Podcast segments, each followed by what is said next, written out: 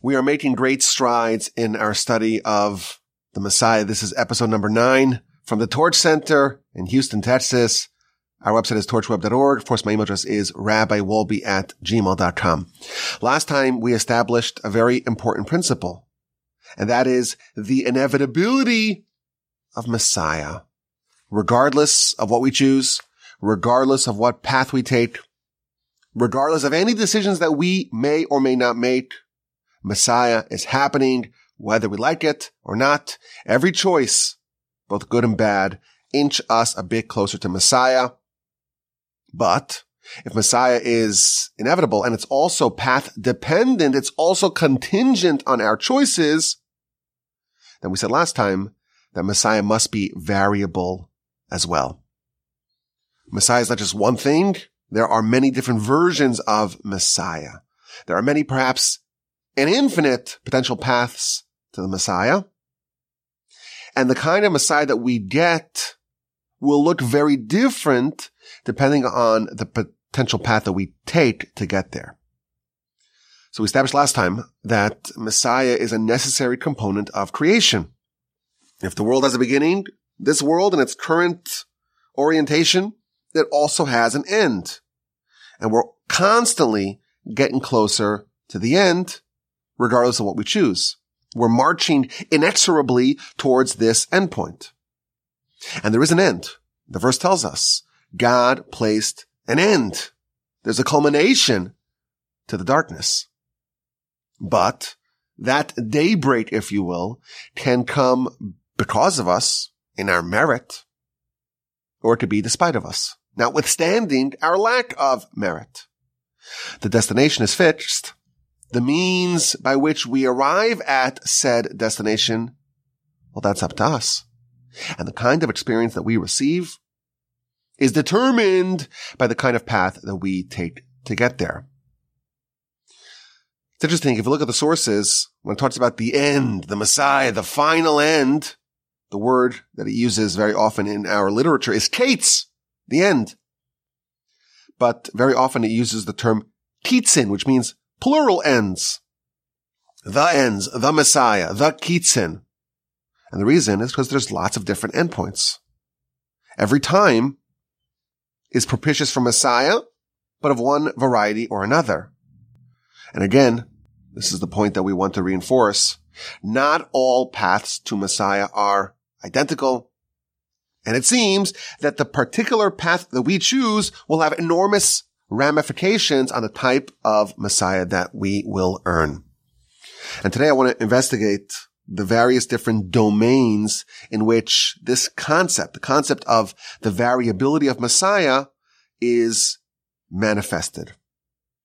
And I think this idea it will help us resolve many problems that arise in the literature.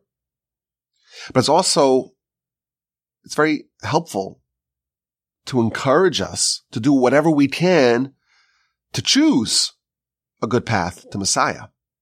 Because if we choose a good path, we end up with a pleasant and helpful and beneficial and enjoyable and productive Messiah.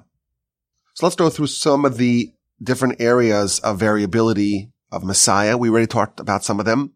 So we spoke about in the past about repentance, we're going to repent before Messiah, but what sort of repentance? Will it be internally inspired? Or if we don't repent, or we don't choose, we don't opt to repent, then God will appoint a Haman-like king who will coerce us to repent.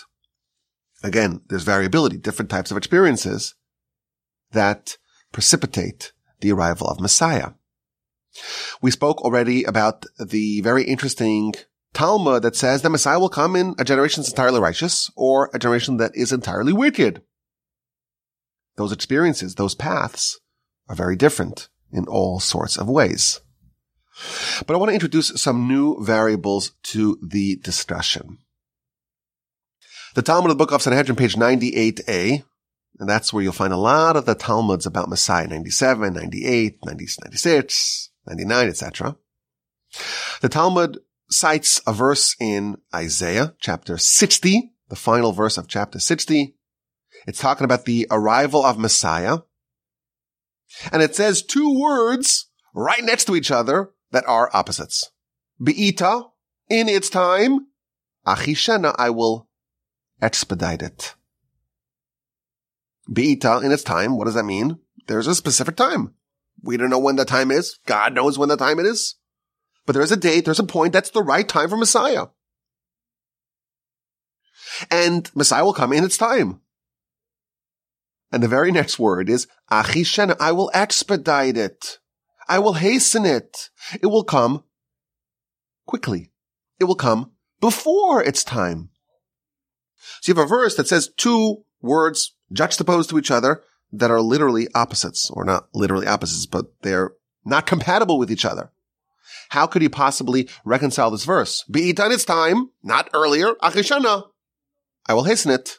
It will in fact come earlier. Says the Talmud, Zachu, if they are meritorious, then achishena, then God will hasten it. Lo Zachu, if they're not meritorious, then be'ita, in its time. When will Messiah come? The timing of Messiah is variable. Yes, there is a fixed time.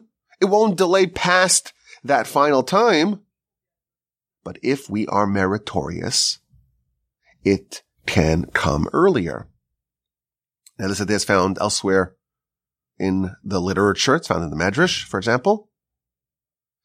The Midrash is talking about the wonderful transformation that happens when Israel observes Shabbos properly.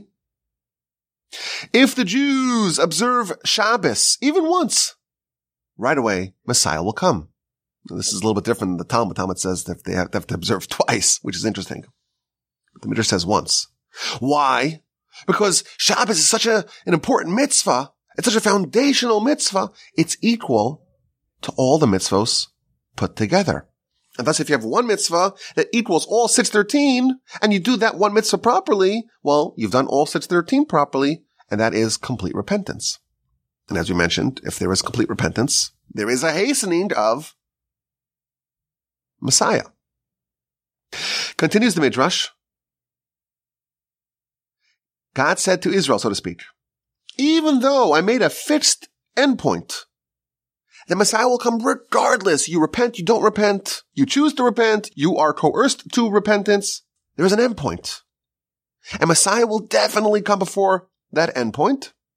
Nevertheless, with inspired repentance, if you opt in, if you embrace it, even for one day, I will bring Messiah not in its time, earlier, before the endpoint.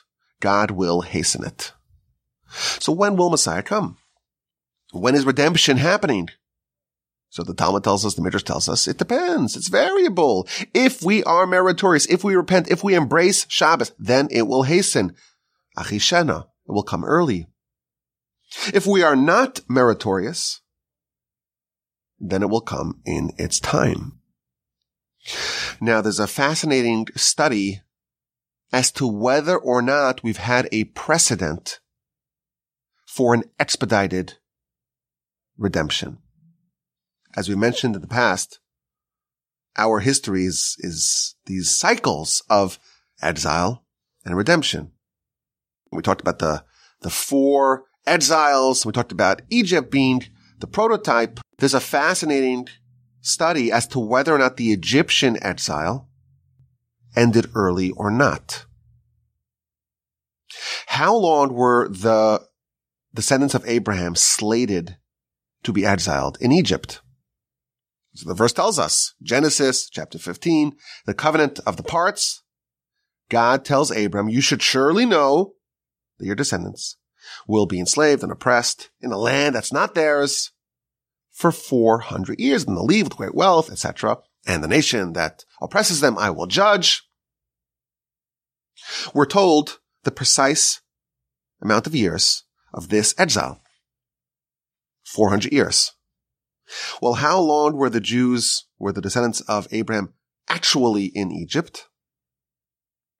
Kind of depends how you count. When does the clock start ticking? But we know that Jacob, from when he descended with the 70 souls to Egypt until the Exodus, it was 210 years. So is this an example of the Exodus, of the redemption, of the Messiah, so to speak, of this exile coming early 190 years early? Is this an example of this idea that an exile can be truncated and a redemption can be expedited? This is a very complicated question because we find different answers. Now Rashi says no. In his commentary to Genesis 15, he says that the original promise, the prophecy to Abraham, it was moot on the location. It doesn't say your descendants will be slaves, foreigners, in the land of Egypt. It says in a land that's not theirs. Abraham sojourned in Canaan. Isaac sojourned there. Jacob sojourned there. They didn't live there. It was a foreign land. So even the land of Canaan qualifies for being foreigners in a foreign land. Now, the promise was that your descendants will be foreigners in a foreign land. So that clock can only begin once Isaac is born. Abraham has a descendant. And thus Rashi tells us, when was Isaac born? Isaac was born on the first day of Pesach, exactly 400 years prior to the Exodus. From that point, the birth of Isaac, the fulfillment of the prophecy began. Your descendants, already Isaac, will be foreigners in a foreign land, partially in the land of Canaan and partially in the land of Egypt. And then the Exodus happens exactly 400 years to the day in perfect fulfillment of the prophecy. And thus there was no expedited Exodus. It all happened in its time. Now Ramban, as well, in his commentary to Exodus chapter 2, verse 25, the verses are talking about the suffering of the nation in Egypt, the intensification of the oppression of the Egyptians, and they cried out to God. Says the Ramban, the Torah tells us about the Almighty processing, so to speak, the experience of the Jews in Egypt. God heard their cries. God remembered his covenant. These are all verses. God saw, God knew, for I knew their pain. Why does the Torah emphasize how God was, so to speak, processing the experience of the Jewish people in Egypt? Says the Ramban, because the appointed time for the Exodus had arrived, but they were undeserving. And God forced them, God coerced them to repent. And therefore God made it so difficult for them. And he got them to awaken that, that flicker within them that wasn't yet extinguished. And they cried out to God. And in that merit, they were redeemed not before the time, but in the correct time. And Rashi, by the way, says the same thing. Right before the Exodus, they have a few mitzvahs that they're given, the blood of the paschal offering, the blood of the circumcision. And Rashi as well says, this is in chapter 12, I believe, of Exodus, that the appointed time had come and they had no merits. So God, so to speak, forced them to have some merits by giving them these mitzvahs. So these great commentators are telling us that the Exodus is an example of redemption happening exactly in its time. And this perhaps can serve as an example of the idea that if you don't choose repentance, returning to God on your own, well, then the Almighty will intensify the experience of the uh, rulers, of the overlords around you. They'll be like a Haman-like king and that will force your hand and that will enable you to be redeemed in the correct time. So we have Rashi and Ramban. And of course, this is all based upon the Midrash and other sources. They tell us that the Egyptian redemption was not an example of the hastening of redemption.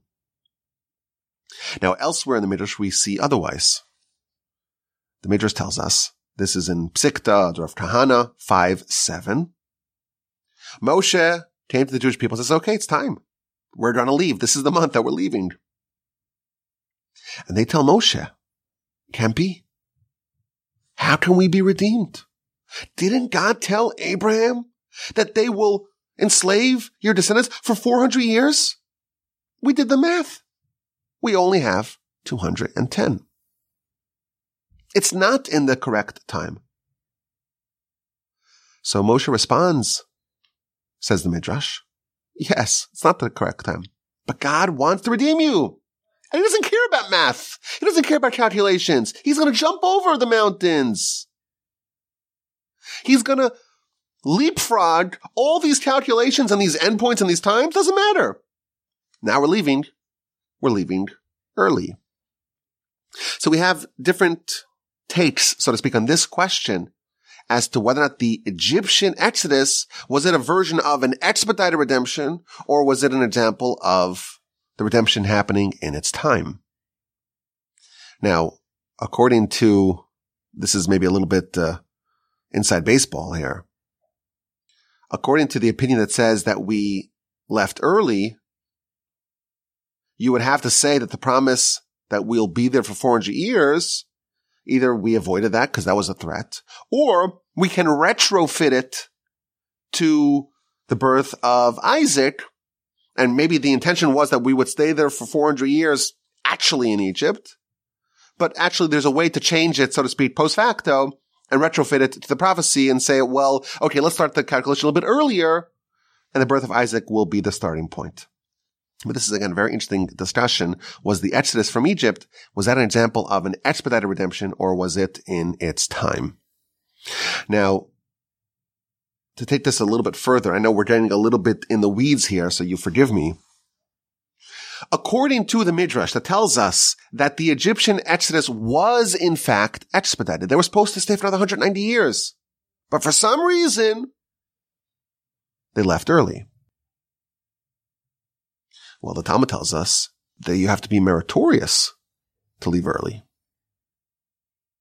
What was the merit that the nation had that gave them the right, that gave them the privilege to leave early? The Midrash doesn't say. It just says that God disregarded the calculation. He leapt over the mountains and all the calculation, leave the math behind. So it's an interesting question. If there is a concept of expedited redemption. And that is contingent on the state of the nation. They have to be deserving. Why were they deserving? And in this question, there are various different answers. There is another midrash. I know it's a little complicated here, but let's follow, follow, follow here. Follow. There is another midrash that says the Jewish people were meritorious in Egypt. They did not assimilate or acculturate into the ways of their neighbors. They didn't change their garments. They didn't change their language. Their names remained the same. They didn't speak Lashon Hara. They weren't promiscuous with the Egyptians. Those merits. Perhaps they were the grounds for the hastening of the redemption. But there's another idea. This is going to add another principle to this idea of the timing of Messiah. The Kabbalists tell us that the nation in Egypt had descended to very low spiritual nadirs. And they were on the brink of irreparable, irreversible spiritual collapse. There are 50 realms of impurity, and they were on the 49th level of impurity and they were knocking on the door on level 50 and level 50 is the point of no return. And they needed a salvation. And the time was such that this was the only way that they can be saved from eternal spiritual destruction. And that's why they were redeemed early. So according to this, we have a new insight here. Timing of redemption. It could be in its time. It could be early. Why would it be early? Now we have two reasons why redemption and by extension Messiah can be expedited. It can arrive before its time due to our merits or perhaps due to our complete lack of merits when we're on the doorstep of the 50th realm of impurity and there's a risk of reaching the point of no return well, both would be grounds for the untimely expediting of Messiah. Now, one more point here. We can speculate, perhaps, that the Talmud that we've mentioned several times, the Talmud that says that the son of David, Messiah, will arrive in a generation that's entirely righteous or entirely wicked. We're trying to figure out what that means. Perhaps one of the interpretations of this Talmud may be that the Talmud is talking about the expedited Messiah, not in its time, when it comes early. It can be unnaturally hastened. How so? In two very different circumstances. In a generation that is entirely righteous, there's overwhelming righteousness, well, then we can earn the expedited Messiah. In a generation that's entirely wicked, due to our overwhelming lack of righteousness, and we're on the precipice of the 50th realm, and there's no other option other than the immediate arrival of Messiah to prevent this catastrophic and irreversible crossover to realm number 50, that also perhaps would be grounds for the expedited Messiah. We can meritoriously expedite when the generation is entirely righteous, or we can expedite in the exact opposite way. We can be so non-meritorious that the hastening must happen to prevent the total collapse of this experiment. And this is all a very long way of saying that Messiah is variable and the timing when Messiah will come, it's another area in which the variability of Messiah is expressed. Now this idea, this principle can help resolve some very problematic citations that we find in the Talmud. The Talmud of the book of Rosh Hashanah page 10a, going into 10b, it presents a very interesting disagreement between two of the greatest sages of the Mishnaic era. Rabbi Eliezer says, in the month of Tishrei, which is the month that we have Rosh Hashanah and Yom Kippur and Sukkot, in the month of Tishrei, the world was created. In the month of Tishrei, the forefathers were born. In the month of Tishrei, the forefathers died. In the month of Nisan, on the festival of Pesach, Isaac was born. On Rosh Hashanah, Sarah, Rachel, and Hannah were all redeemed, i.e., they conceived. On Rosh Hashanah, Joseph left prison. On Rosh Hashanah, the work, the enslavement of our forefathers in Egypt was suspended. In the month of Nisan, the Exodus happened. In the month of Tishrei, Messiah will come.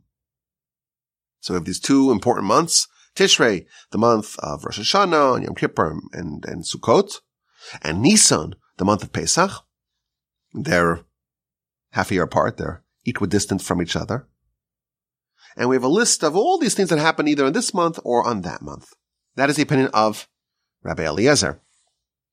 Rabbi Yehoshua says, no, in the month of Nisan, the world was created. In the month of Nisan, the forefathers were born. In the month of Nisan, the forefathers died. In Pesach, on Pesach, Isaac was born. That they agree. On Rosh Hashanah, Hannah, Sarah, Rachel were redeemed. On Rosh Hashanah, Joseph left prison. On Rosh Hashanah, the work, the enslavement was suspended.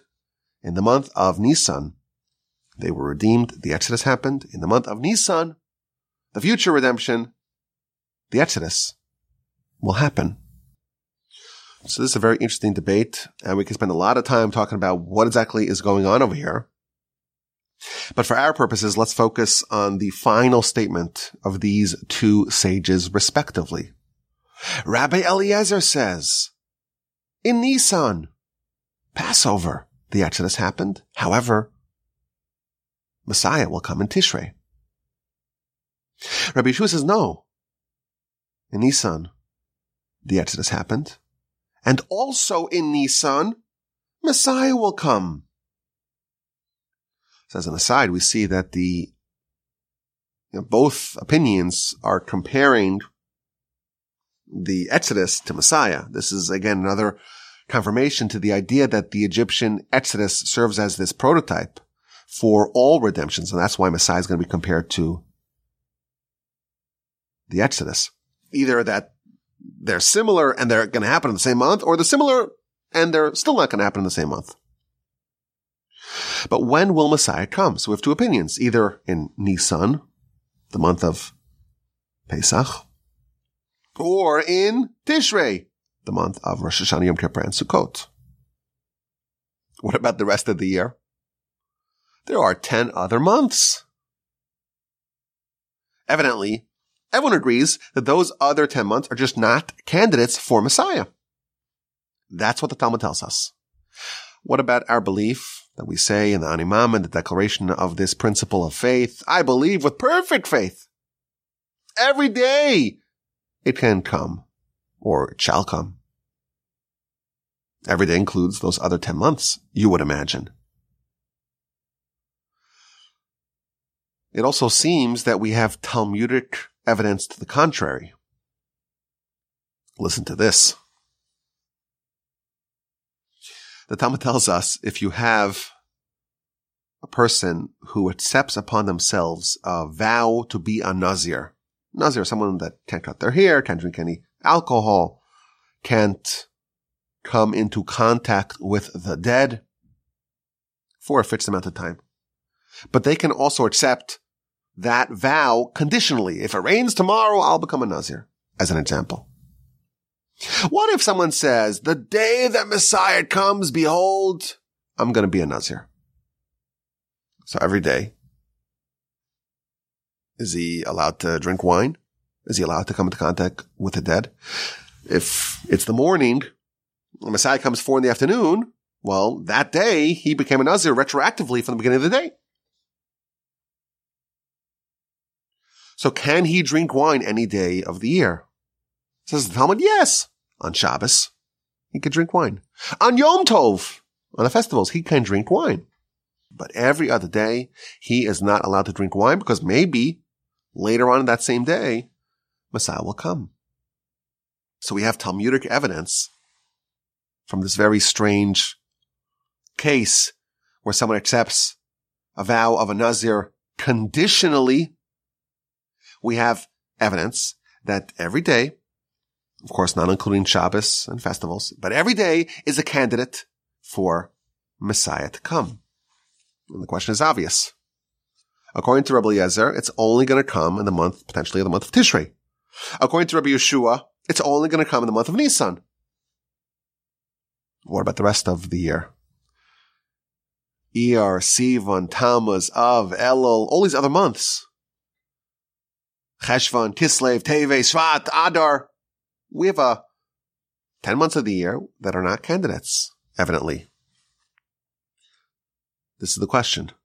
How come someone who makes this very unusual vow is not allowed to drink wine on all those other months? And the answer that our sages tell us to this question, you probably guessed it. There are two different ways the Messiah could come. If they are meritorious, achishena, I will expedite it. I will hasten it. It will come before its time. If they're not meritorious, well, we'll have to wait to the time. And Rabbi Eliezer and Rabbi Yehoshua are not talking about the days that God can bring Messiah. If he expedites it, they're talking about when is the end point? What point of the year? Is the Messiah going to come if we are not meritorious? Be'ita, in its time. And therefore, in its time, according to one of them, according to Rabbi it's Tishrei. And in its time, according to the other, it's Nisan. But we can hasten it. And if we hasten it, well, every day can be a candidate. And the commentaries here invoke the Talmud about the great rabbi who met Messiah at the gates of Rome. Remember, he was the, the leper who was bandaging and unbandaging his bandages one at a time. When are you coming? They're coming today. If you repent. The timing of Messiah is variable. In its time, there's a fixed point if we're not meritorious, either in Tishrei or in Nisan.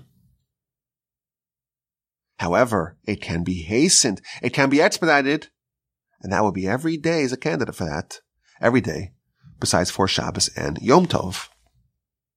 Similarly, listen to this question.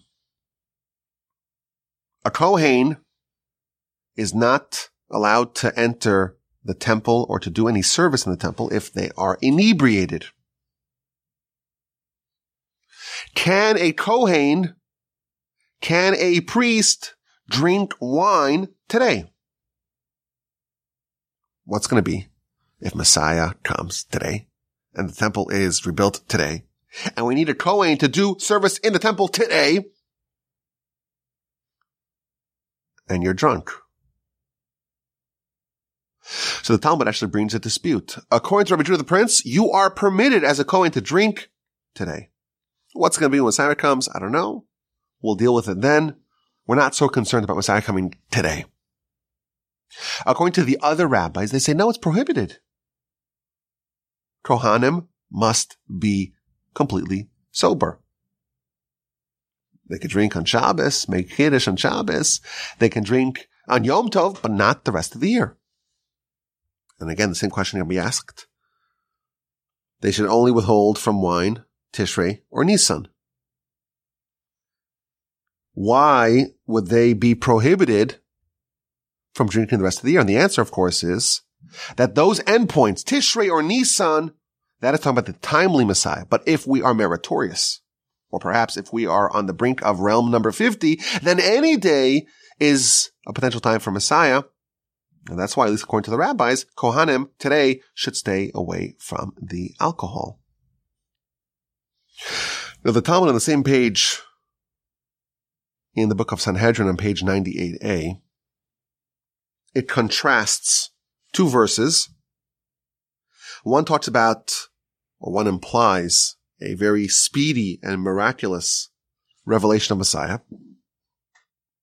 And one talks about a lethargic and plotting Messiah.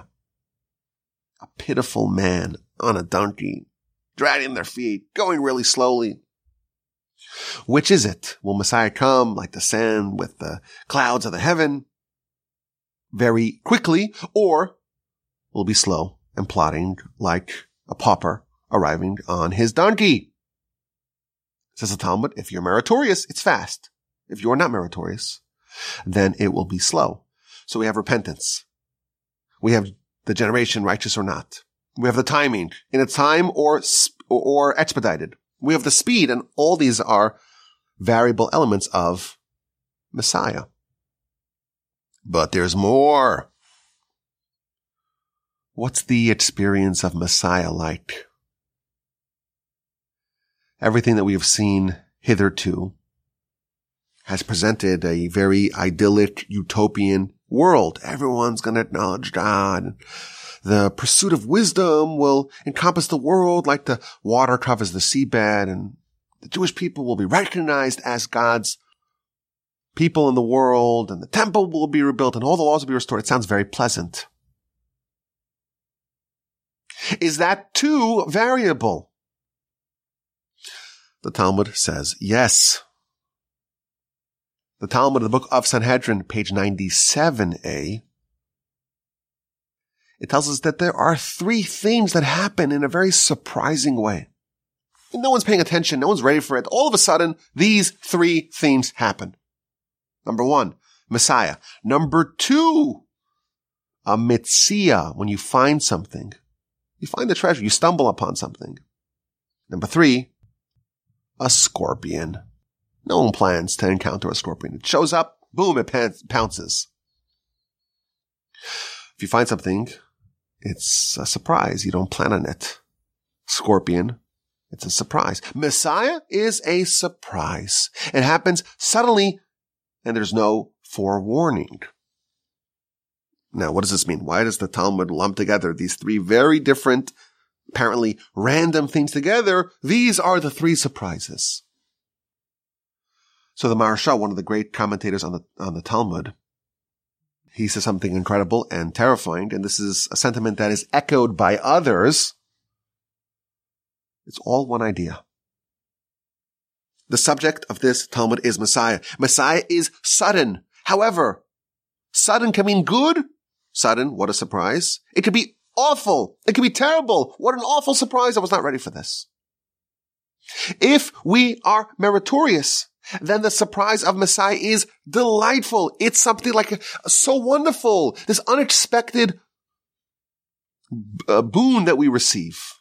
This unexpected windfall that we get. This unexpected treasure that we find. But if we're not meritorious, it's also unexpected. But it's bad. It's painful. It's deadly like an unexpected encounter with a scorpion. Messiah is sudden. That is fixed. Is it good? Is it bad? It depends. It's variable. We can get an unexpected treasure Messiah.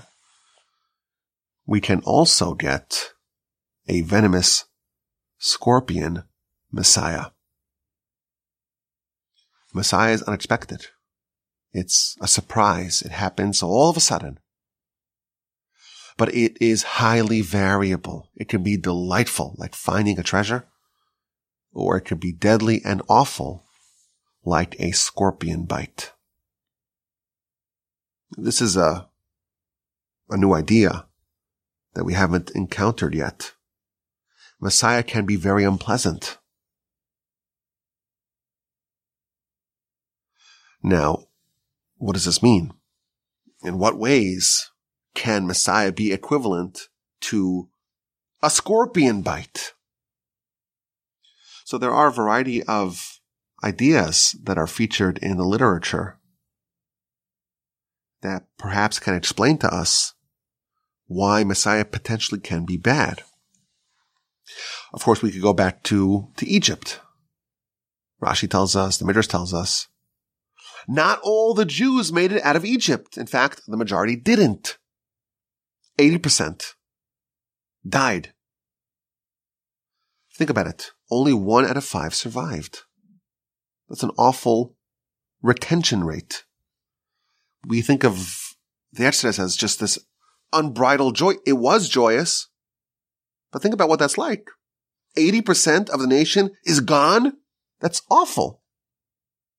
Not everyone made the cut in the original Exodus. Potentially, this can be a fulfillment, again, of, of, if we so choose, of a scorpion Messiah.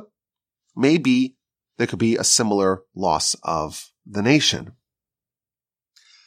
We'll talk more about this, of course, in an upcoming episode, but there is this description, or at least discussion of an apocalyptic war that coincides with Messiah. And when it comes with Messiah, it's a big discussion. We'll get into it. Perhaps it may last only a few hours. It'll be on the festival of Sukkot, perhaps, and it's going to have catastrophic consequences. The war of Gog and Magog. That is featured in the prophecies that perhaps can be part of the scorpion, at least the potential for scorpion in the arrival of Messiah.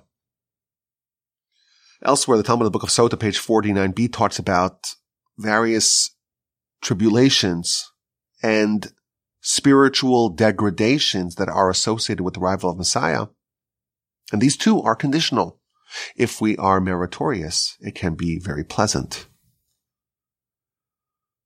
This is a very important discovery in our subject. It's not pleasant, but that's not what we're trying to do. We're trying to understand Messiah. And our sources tell us Messiah can be very, very, very unpleasant. That too is part of the spectrum of options that are available to us. Now, a feature of Messiah is the reinstitution, rebuilding of the temple. And we'll talk about that also at length, please God. How does the temple get built? Who will build the temple?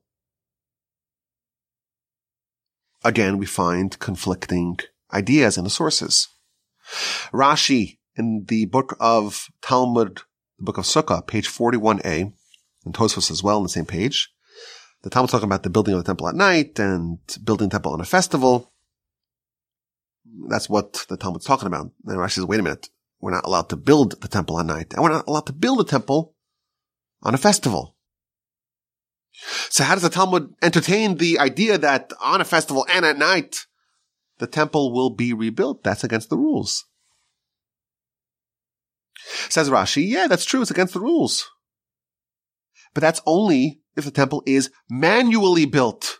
But the third temple, the upcoming temple that we are awaiting, we're not going to build it ourselves.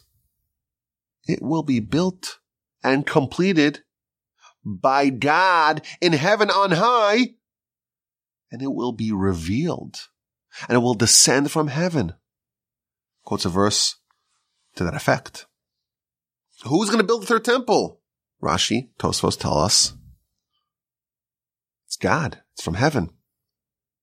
And that sort of building, well, it operates in different rules. It could be at night. It could be on the festival. No problem. Now you do recall, we mentioned this a few times already, when Rambam talks about Messiah, one of the elements of Messiah is, of course, to, restore the Davidic monarchy and to reinstitute all the laws and to gather all the Jews from their exiles and building the temple. One of the ways Rambam tells us to actually vet Messiah, if he is legit, is did he build the temple? So Rambam is telling us that the third temple is going to be built by human labor under the direction of Messiah. We have a description, third temple. We're are waiting for it. We're praying for it. Who's going to build it? We have different answers in the sources. Now Rashi, in his commentary on the Talmud, tells us it's going to be built by God. Rashi, in his commentary to Ezekiel, when at the end of Ezekiel, we have these very detailed architectural plans for temple number three, Rashi tells us that we need to know the dimensions and the plans for the third temple because we need to build it. So wait a minute. You, tell us in your commentary to the Talmud that God will build it. It'll descend from heaven. And now you're telling us that we need to know the dimensions for us to build it? Of course, the answer you already know. There are different possibilities. It's variable. In the ideal world, if we are meritorious. God will build it for us. If we are not meritorious, it'll happen later. It'll happen slower. It'll happen despite of us. It'll happen perhaps in a scorpion-like version. And we will have to build it ourselves. If we are meritorious, God will hasten. God will expedite Messiah and miraculously build a temple for us. If we're worthy, it will come earlier. It will descend from heaven, like Rashi tells us in his commentary to the Talmud. If we are not meritorious, we'll have to wait in its time, and it will be built by human labor by us. Now, in general, the notion of the miracles of Messiah, the sources indicate, and we spoke about this at length, that Exodus like, Exodus-esque miracles will accompany the Messiah. Now, Rambam, we, we read, he insists that there won't be any miracles. You want to vet the legitimacy of Messiah, you don't ask for any miracles or signs or wonders. And in fact, the only difference between our world and the world of Messiah is the submission to foreign rulers. Ein bein olam Mashiach ela shibud malchus belvad, he tells us. The wolf and lamb lying in peace, the fully formed bread emerging from the ground. These are all metaphors. What it means? We'll wait till Messiah comes. But it's not literal, says Rambam.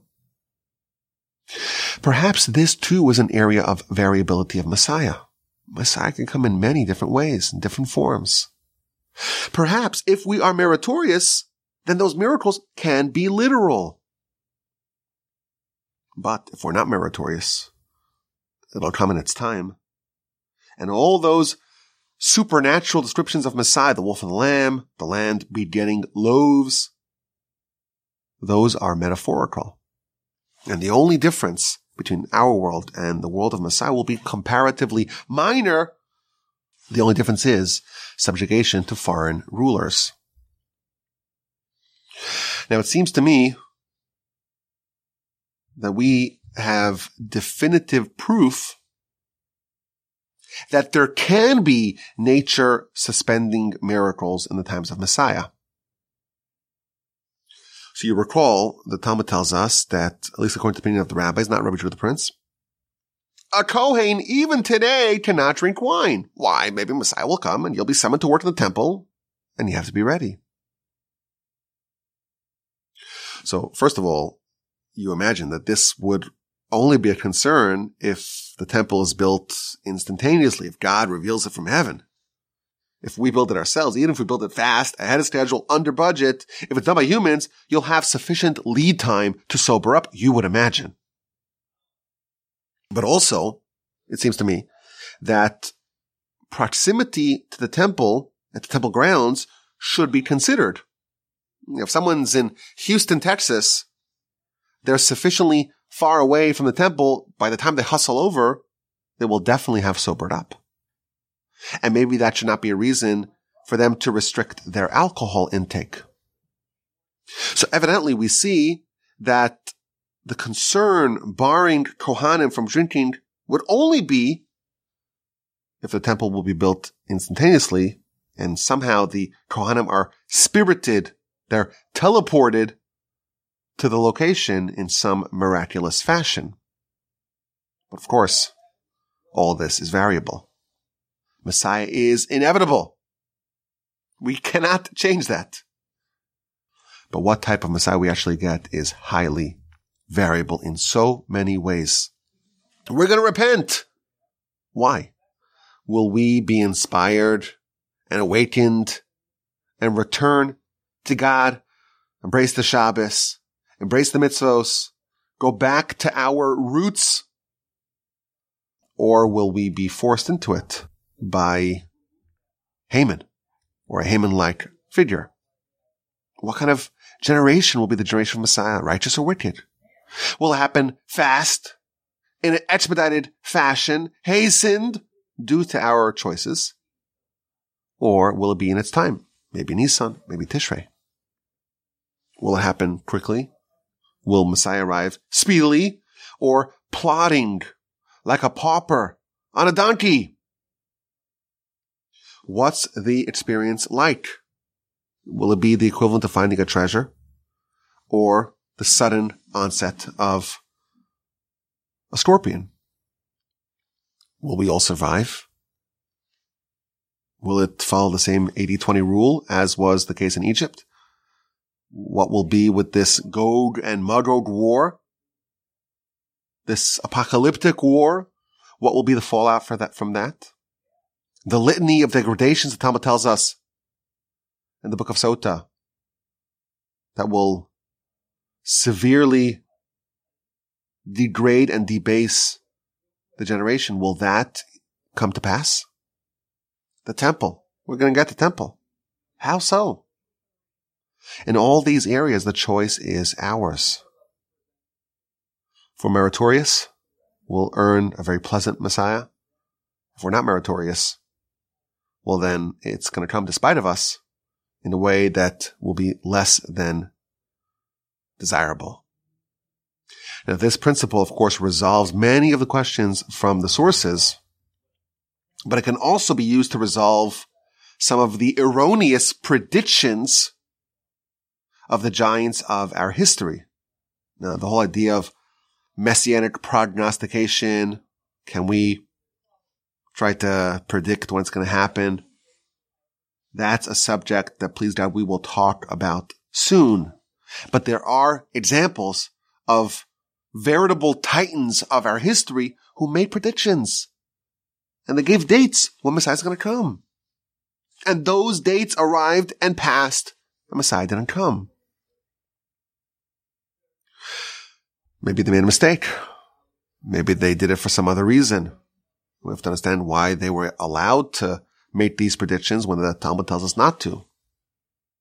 But those questions aside, given that we know that the timing of Messiah is variable are many different times, maybe they did not make a mistake. And those predictions, like the rabbi who met Messiah, the leper on the outskirts of Rome, they were contingent on our behavior. And perhaps in those times they were just not up to the task. But this general idea of the variability of Messiah is a very good idea for us to think about, to consider. Messiah, we are getting regardless. But we're best advised to choose a good, righteous, pleasant, and meritorious path. May we all be so fortunate to witness the arrival of Messiah speedily in our days.